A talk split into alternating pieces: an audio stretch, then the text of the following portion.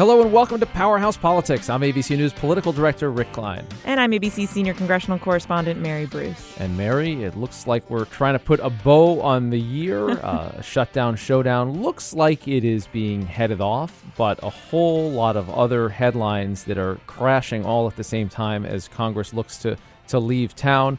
Uh, we have news on the president's border wall. It looks like the president is essentially giving up on that. We'll have a lot to say on that. Um, some news out of the Mueller investigation, some news on Syria, and we're going to be joined by a 2020 uh, potential presidential candidate uh, in our in our second half of the show. But Mary, let's start with the state of play on Capitol Hill here on this Wednesday. Funding for the federal government runs out, as you know, on Friday. Where do things stands and stand, and, and, and how are those uh, those jet fumes smelling right now? Can you smell them already? I, am starting to get a whiff of them up here. This is the mad dash to the finish, and it does seem uh, that now the Hill has a short term solution to kick this can just a few more weeks down the road. We've heard from Leader Mitch McConnell uh, just a short while ago announcing that they are going to vote on a short term fix later uh, today. That means that they would uh, punt this uh, fight essentially into early February. Buys them time until February 8th.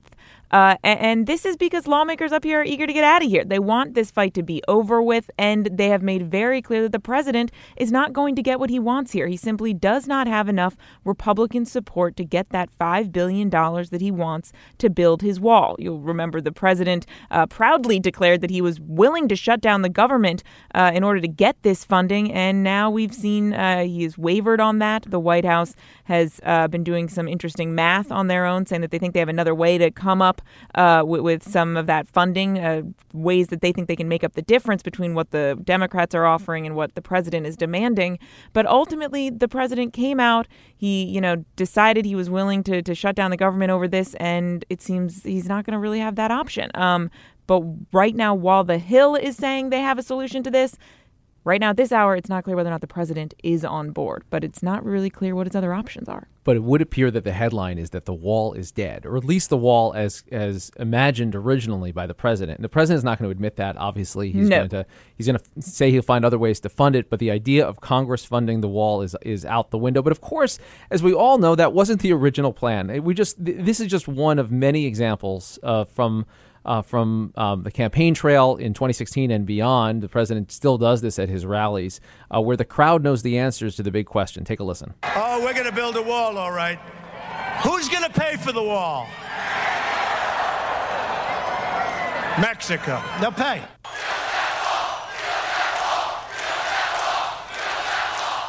So, Mary, you can't hear an asterisk uh, if, if one is appended to a chant. Uh, but the president is uh, is tweeting that the the ball the, the wall will be paid for by Mexico in parentheses indirectly, indirectly, and he is saying it's all because of that new trade agreement with Mexico and the United States. Of course, that wasn't the original promise.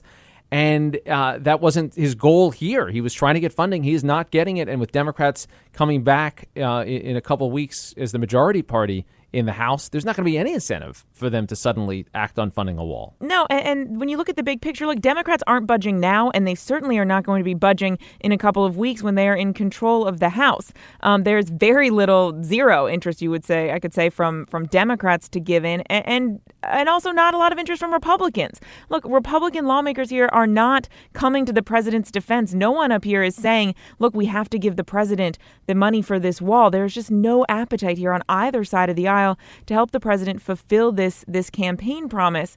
Um, at least not right now. And especially when the president promised Mexico was going to pay for it. And you're then asking taxpayers to step up and pay for it. And I've talked with lots of lawmakers over the last few days as this fight has played out, and they all admit, look, Mexico's not going to pay for this. And, and, they agree that, that, yes, as they have this discussion, you're playing here with taxpayer money, uh, not with Mexico for money or yeah, Mexican and I, money. I thought I thought our colleague Terry Moran um, played this out with the White House press secretary Sarah Sanders um, earlier in the week pretty effectively, um, talking about how the money that the United States may derive um, as an economy from a new trade agreement, that's not quite the same as money that would build a wall. The, the, the trade benefits, if there are any, don't, don't go to the Treasury. He's saying that the revenue provided and the money that would be saved through the USMCA deal, we could pay for the wall four times over. And by doing that new trade deal, we have the opportunity to pay for the wall. But trade benefits go to private citizens. They don't go to the United States Treasury. about, he's talking about the general revenue that comes from that. So you're going to tax. No, we're not taxing. We're talking about additional revenue that wouldn't have existed without the president getting a new deal. Have you done the math on that? That- that- There that- there are there have been a number of things that we've looked at in which we know we'll have additional revenue that comes in through the USMCA. From the USMCA We think into we'll the have. Treasury? We think there will be more than that that comes in. Well, as you point out, Mary, a lot of members of Congress have done the math on that, and they're not buying it. Yeah, it, it's that's some tricky number crunching there. Um, lawmakers that I've talked to on both sides of the aisle uh, don't think that that's exactly how that's going to work out. Um, and also, when you look at the bigger picture, the White House is saying they can either try and pull funding right from from this new renegotiated NAFTA, which by the way isn't necessarily a done deal either, um, and or, the other option that the White House is floating is to try and reallocate funds, right? To pull money from other agencies and redirect it so that the president can use that to, to build his wall. Well, that's not really how it works either. Um, that's money that is allocated by Congress. Uh, they take pretty seriously up here that, that, that Congress has the power of the purse. Um, when the White House first floated that idea earlier this week, uh, I had one top Republican uh, leader tell me, hey, you know, we may have to get the lawyers to take a look at that one because that's just simply not how, how this is supposed to work, even though the White House thinks that they may be able to pull, you know, some money from here, gather up some dollars over there, and somehow collect this pot that the president can use to build a wall. Uh, when the reality is, there just is not the political will or capital to do that. That's right, and that's the harsh lesson as this year closes out. That if there isn't a shutdown, there also isn't a wall. Uh, the president, I think, also in, in, in looking to clean, clear up a lot of loose ends, tie them up at the end of the year, is announcing um, today a new policy regarding Syria, taking all of the U.S. troops. He, he is saying out of Syria, declaring uh, the the mission accomplished essentially uh, in in in defeating ISIS in Syria. Uh, quite a bit of blowback early on from some of the president's closest allies on this. I was really struck by Lindsey Graham. uh, Yeah, this Mary. is not going over well here on the Hill, uh, especially even among some of the president's top allies. You have Lindsey Graham, who's these days one of the president's fiercest defenders here on Capitol Hill, putting out a statement that is quite a slap. Uh, to the president. He says, uh, and I quote, that this will be an Obama like mistake made by the Trump administration. That's got to burn the president, and that's also probably got to get under his skin a little bit. While the president is declaring that, that they, uh, the a victory essentially, saying that they have defeated ISIS, uh, Republicans up here are saying not so fast. That is simply not the case. And by the way, it's not just lawmakers, uh, the DOD is saying the same thing. Obama like is about as biting a comment that Lindsey Graham can offer. I'm uh, I'm a I'm an ardent Graham watcher as you are as well, Mary, and, and Graham has emerged as one of the president's fiercest defenders in so many areas. But I do think there's a point to it, is that he thinks that's the way to get through to the president when you need to. And he is signaling on Syria that he needs to, that he needs to, to step up and step in because he thinks this is a cataclysmic mistake. Uh, and it'll be interesting to see how this plays out because the president has a lot of authority. Congress has given up so much of its war um, war declaration authority and, and given over to the president so much power to um, to direct troop movements like this.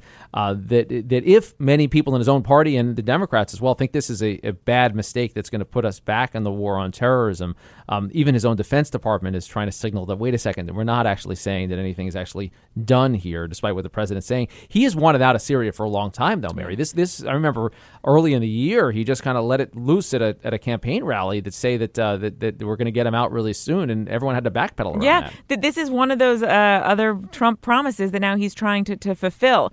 Uh, it seems that we're in a rush to do that up here this week. But what's interesting is not only, you know, did this surprise everybody up here on the Hill, it seems to have caught the president's own administration off guard. Uh, it seems a lot in the defense community didn't know this was coming. A lot of uh, our allies may have been caught off guard by this as well. This is another one where the president, I think, is. Uh, shocking a lot of people and raising a lot of eyebrows. Everyone up here is still scrambling actually to unpack what this really means. What is what are they really doing here? What what is the actual intent? And another story that's going to linger well past the holidays now, um, Michael Flynn. That now I I I don't ever recall a uh, court hearing that was expected to be as pro forma as the one this week. We expected to get a sentence for the former National Security Advisor Michael Flynn, who has pleaded guilty to lying to the FBI. Uh, it, it, this is an offshoot of the Mueller probe. It was a. It seemed like he he was admitting his guilt. Uh, there were a lot of conspiracy theories out there about him being entrapped. He was pressed on all of that in court. And to hear a federal judge call him out, say directly, you have betrayed this country, that went off the rails really fast. And now all of it is delayed until March. Big question marks about what the cooperation continues to mean. And now the, the, the certainty that the Mueller probe will continue well into 2019, Mary. Yeah, that's the big lesson here, right? Is that the Mueller probe clearly is far from over, especially if you're not going to see Flynn uh, facing a sentencing a- until March. What struck me as watching all of this unfold was uh, if you looked at the, the, the expression on Flynn's face as he walked into the court versus the expression when he walked out. he came in thinking, you know, that he was going to avoid any prison time. This was going to be a lenient sentencing. He'd been expecting or had been given, you know, a favorable uh, recommendation because of his cooperation with the special counsel. The judge did not buy any of it. I mean, it, he really took him to task.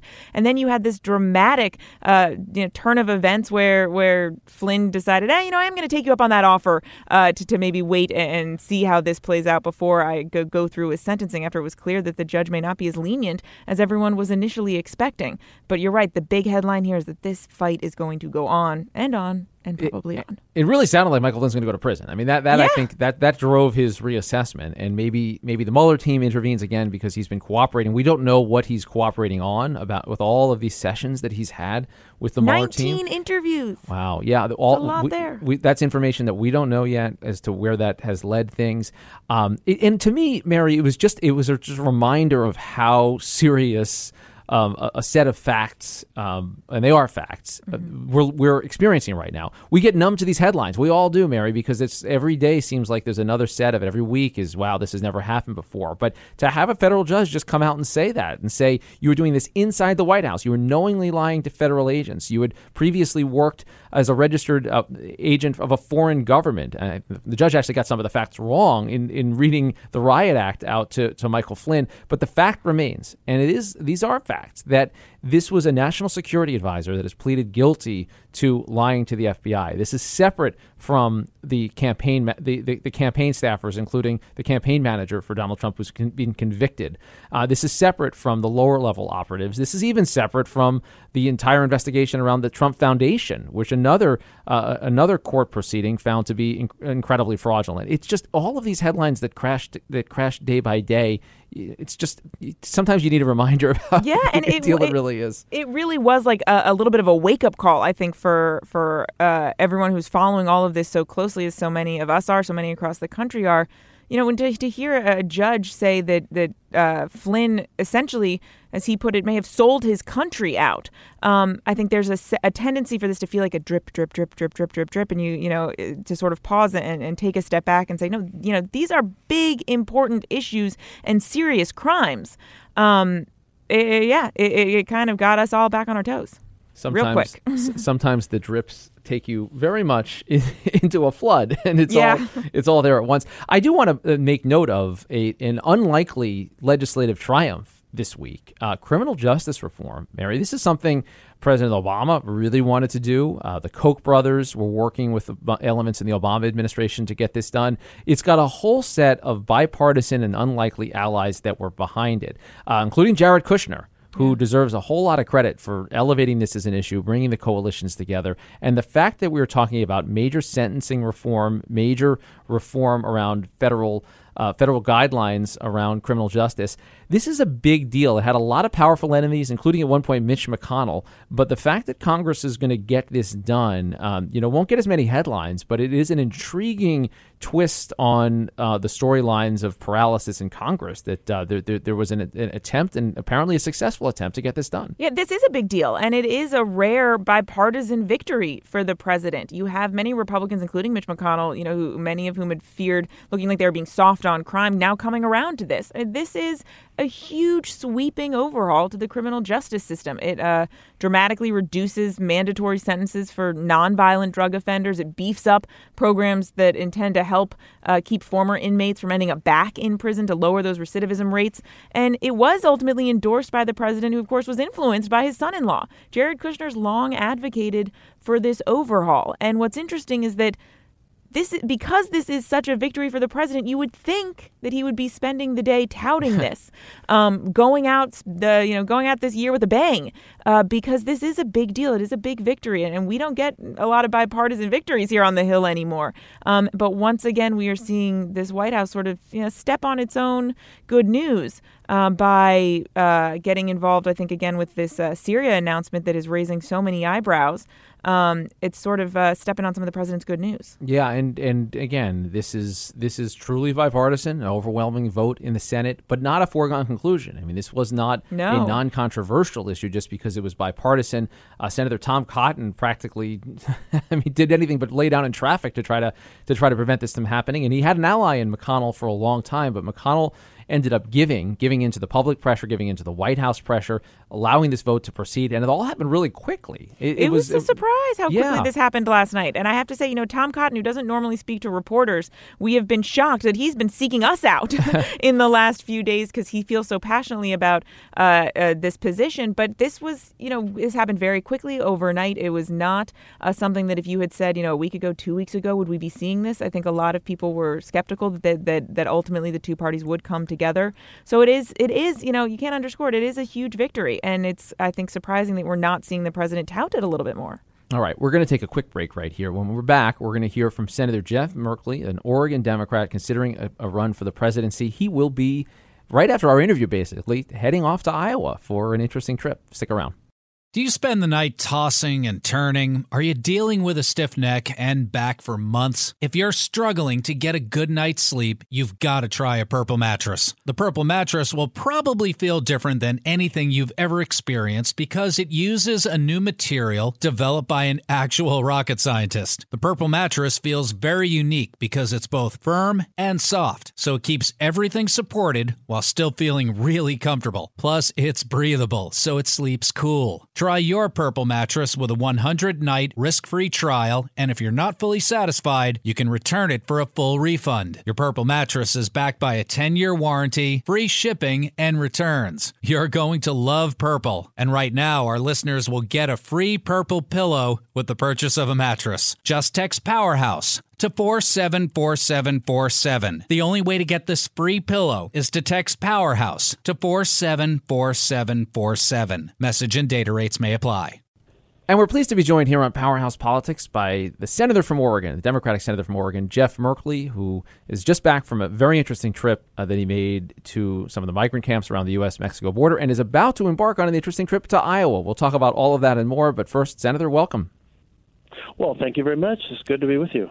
So, Senator, I, I want to start with the news of the president's announcement today that he, he plans to remove troops from Syria. As a member of the Foreign Relations Committee, we're seeing a lot of blowback already from some Republicans. Are you comfortable with the idea of removing the U.S. troop presence from Syria? Do you feel like it's a moment where the country can say, yes, the mission of defeating ISIS in Syria has been accomplished?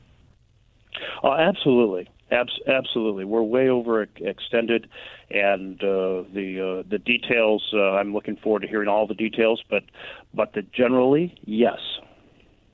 So you're you're you're comfortable at this moment in saying if the president is, is saying we're not going to have any presence there. Are you concerned that you could see a backsliding there? And um, it, it, we've seen it before with, with troop withdrawals. You have to be careful what you wish for, even in, in when you think you've wiped out any elements.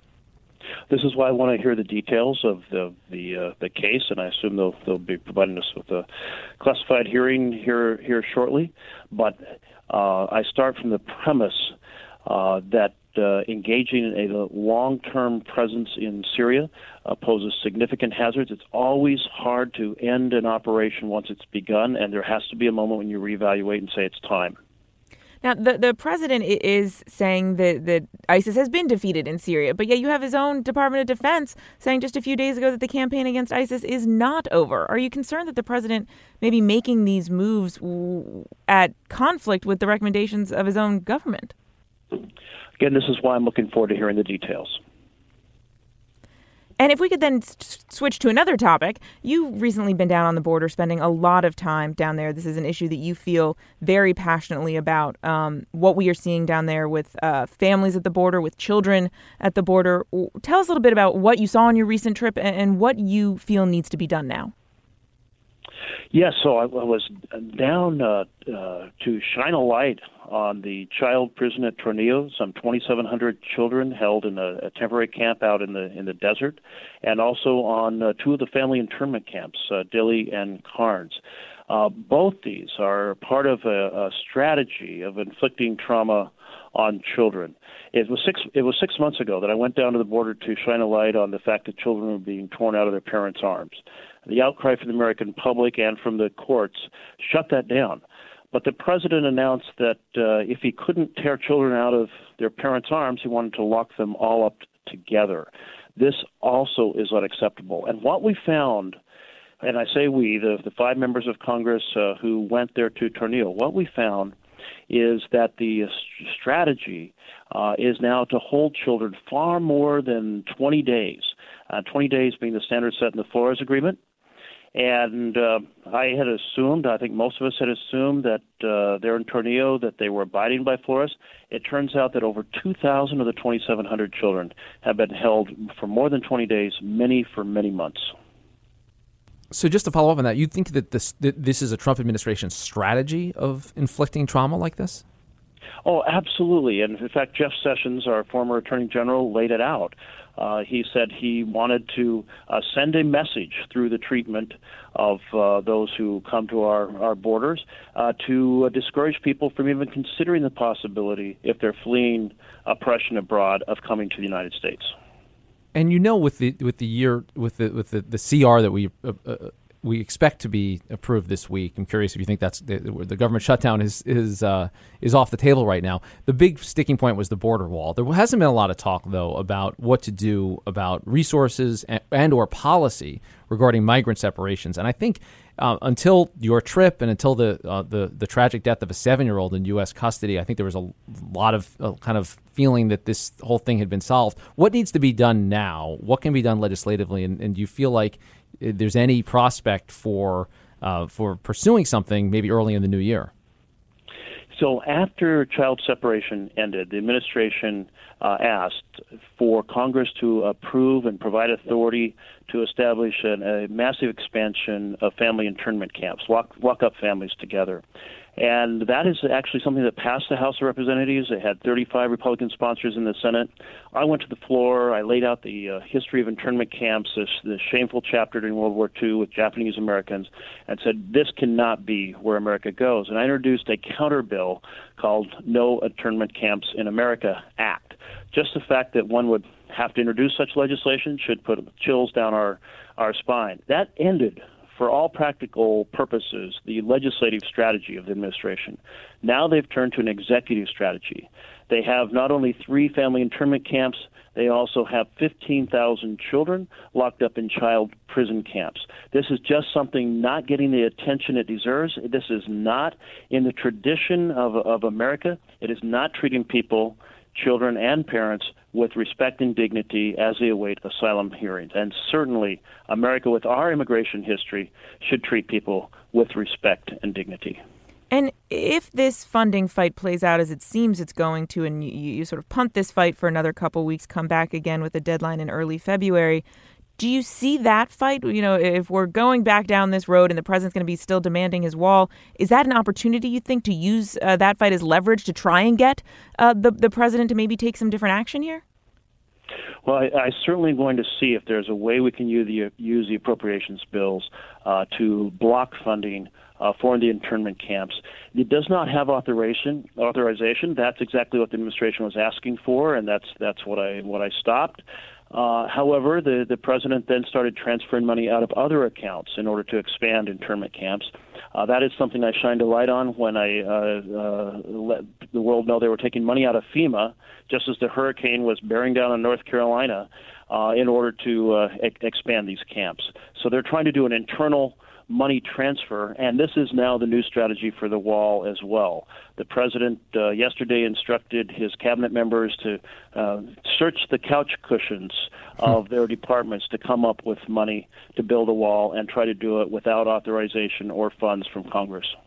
Senator, I want to ask about health care. The, the, the Texas judge um, over the weekend threw a bit of a, a potential legal monkey wrench in, in all the plans. We know that Republicans have been trying to gut Obamacare as they can.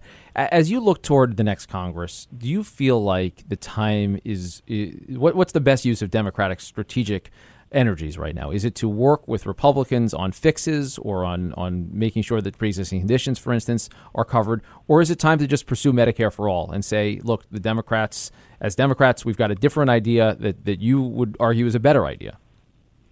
Well, I think we should do both. The there is embedded in Obamacare a patient bill of rights.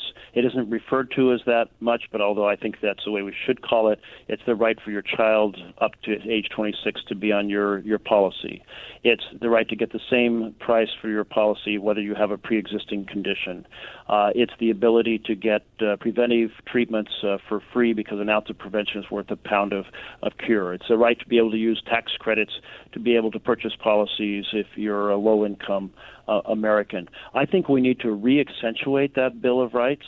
Uh, lay it out and uh, perhaps even repass it into law in that nature or force a vote on it because I can tell you virtually no Republican wants to vote against those things because they are popular throughout the entire spectrum and many of the uh, uh, red or Republican regions of the country have benefited more from those rights than anywhere else in America.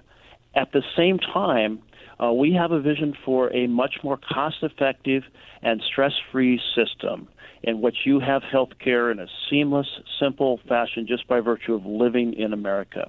Uh, Medicare for all. And I I I talk about this in all my town halls in both uh, my red counties and my blue counties, and people nod their heads. Our healthcare system is massively stressful. We still have bankruptcy f- for it. We still have confusion over it.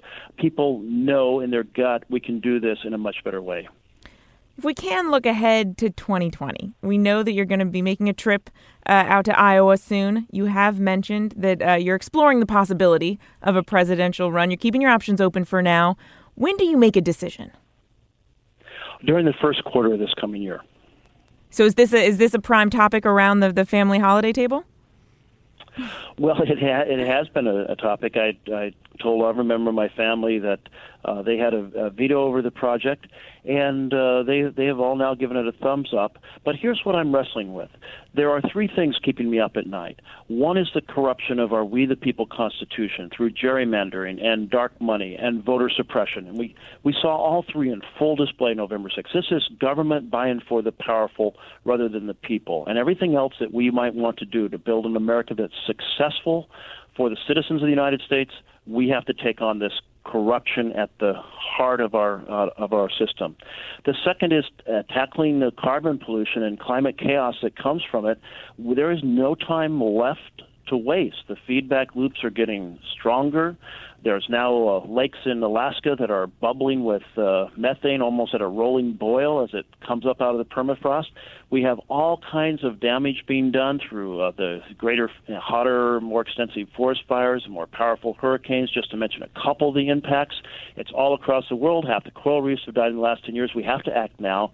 And the third is a commitment to families because under this administration, this leadership in the House and Senate, this Republican leadership, we have seen the national treasury uh, raided for $2 trillion and have it given away to the wealthiest Americans and the largest corporations instead of investing in the foundations for families to thrive healthcare and education and living wage jobs and, and housing.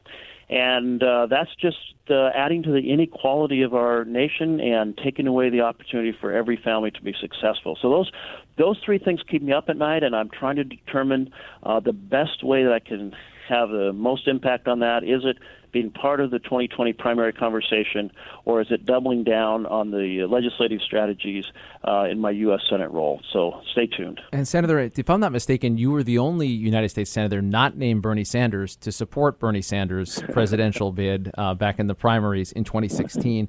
Do you want him to run again? And if he does, do you defer to Bernie?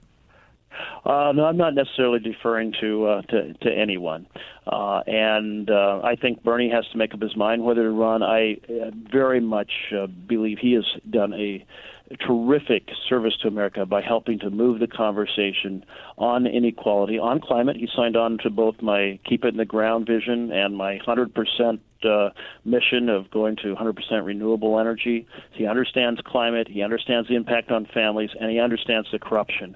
And I, I do think we're going to have a, a robust debate in, in the 2020 primary, but I hope any Democrat that comes out on top is very strong on those three things. When do you want the first debate to be? Oh, well, uh, anytime soon would be just fine. All right, fair enough. Senator Jeff Merkley, Democrat from Oregon. Appreciate uh, you spending some time with us here on Powerhouse Politics, and uh, good luck with your trip to Iowa. And uh, and I hope you have a happy holidays with the family. Thank you very much. Take care now. All right, thanks, Senator. Well, Mary, I, I, do think Senator Merkley will be an interesting 2020 choice. It is a name you're hearing from progressive activists. He's pretty well known in that community. He isn't that well known nationally. We talked a little bit about the Medicare for All issue. It's an issue he's been out in front on. He did more than maybe any other senator in bringing attention to that child separation issue. He was part of those one of the first rounds of trips down there and in, in, in, getting people to pay attention. And uh, the progressive side of the field is going to be wide open. Yeah, and it will be interesting to see how he makes that decision. Look, not only is there going to be a ton of legislation happening here in the beginning of next year, a lot of investigations, but you have so many members of Congress who have now said they're weighing over this holiday whether or not to run, uh, which means that we're going to see a flood of announcements uh, one way or another, likely in the next coming weeks as well. So, something else for us all appear to be keeping a close eye on and chasing. And they're just the Democratic field is so huge, it's massive and so wide ranging, and there's so many different people uh, who are interested in raising their hand. Uh, the question is, can one of them appeal to what is now such a diverse uh, party? Yeah, it is. It's going to be. It's going to be a big question over the holidays. You mentioned the family decisions that have to be made, but uh, the, the, I think the turn to 2020 is is going to be happening pretty quickly. Um, the the first part of the year next year is going to be consumed by a lot of legislative action, a lot of Democrats who are going to be figuring out what it's like to have the gavel again. But the the intensity out there that we saw in the midterms is real and is going to turn uh, back toward toward who the presidential candidate should should be very very quickly. This is why you have to rest up over the holiday, Rick. No, because none of because that. it's on. None it's, of that. It's off and running. uh, well, in that spirit, Mary, we hope that everyone has a happy holiday season. We are going to be resting up next week. There will not be a new podcast next week unless emergency circumstances warrant it. Uh, we'll be back after the new year. We're assur- assured that uh, that Jon Karl will be back in the mix as well from his you know semi-holiday retirement that he that he likes to take. Um, uh, in all seriousness, no, he's he's actually hosting the Sunday show this weekend. We hope you'll tune in for that. Um, thank you, Mary, for for joining us. Uh, here closing out the year. Thanks to everyone for spending this uh, fantastic 2018 with us. Thanks to our team, Angie Yak, Avery Miller, our mix master back in the studio, Trevor Hastings. We hope you have a happy holiday season and a happy new year, and we'll talk to you soon.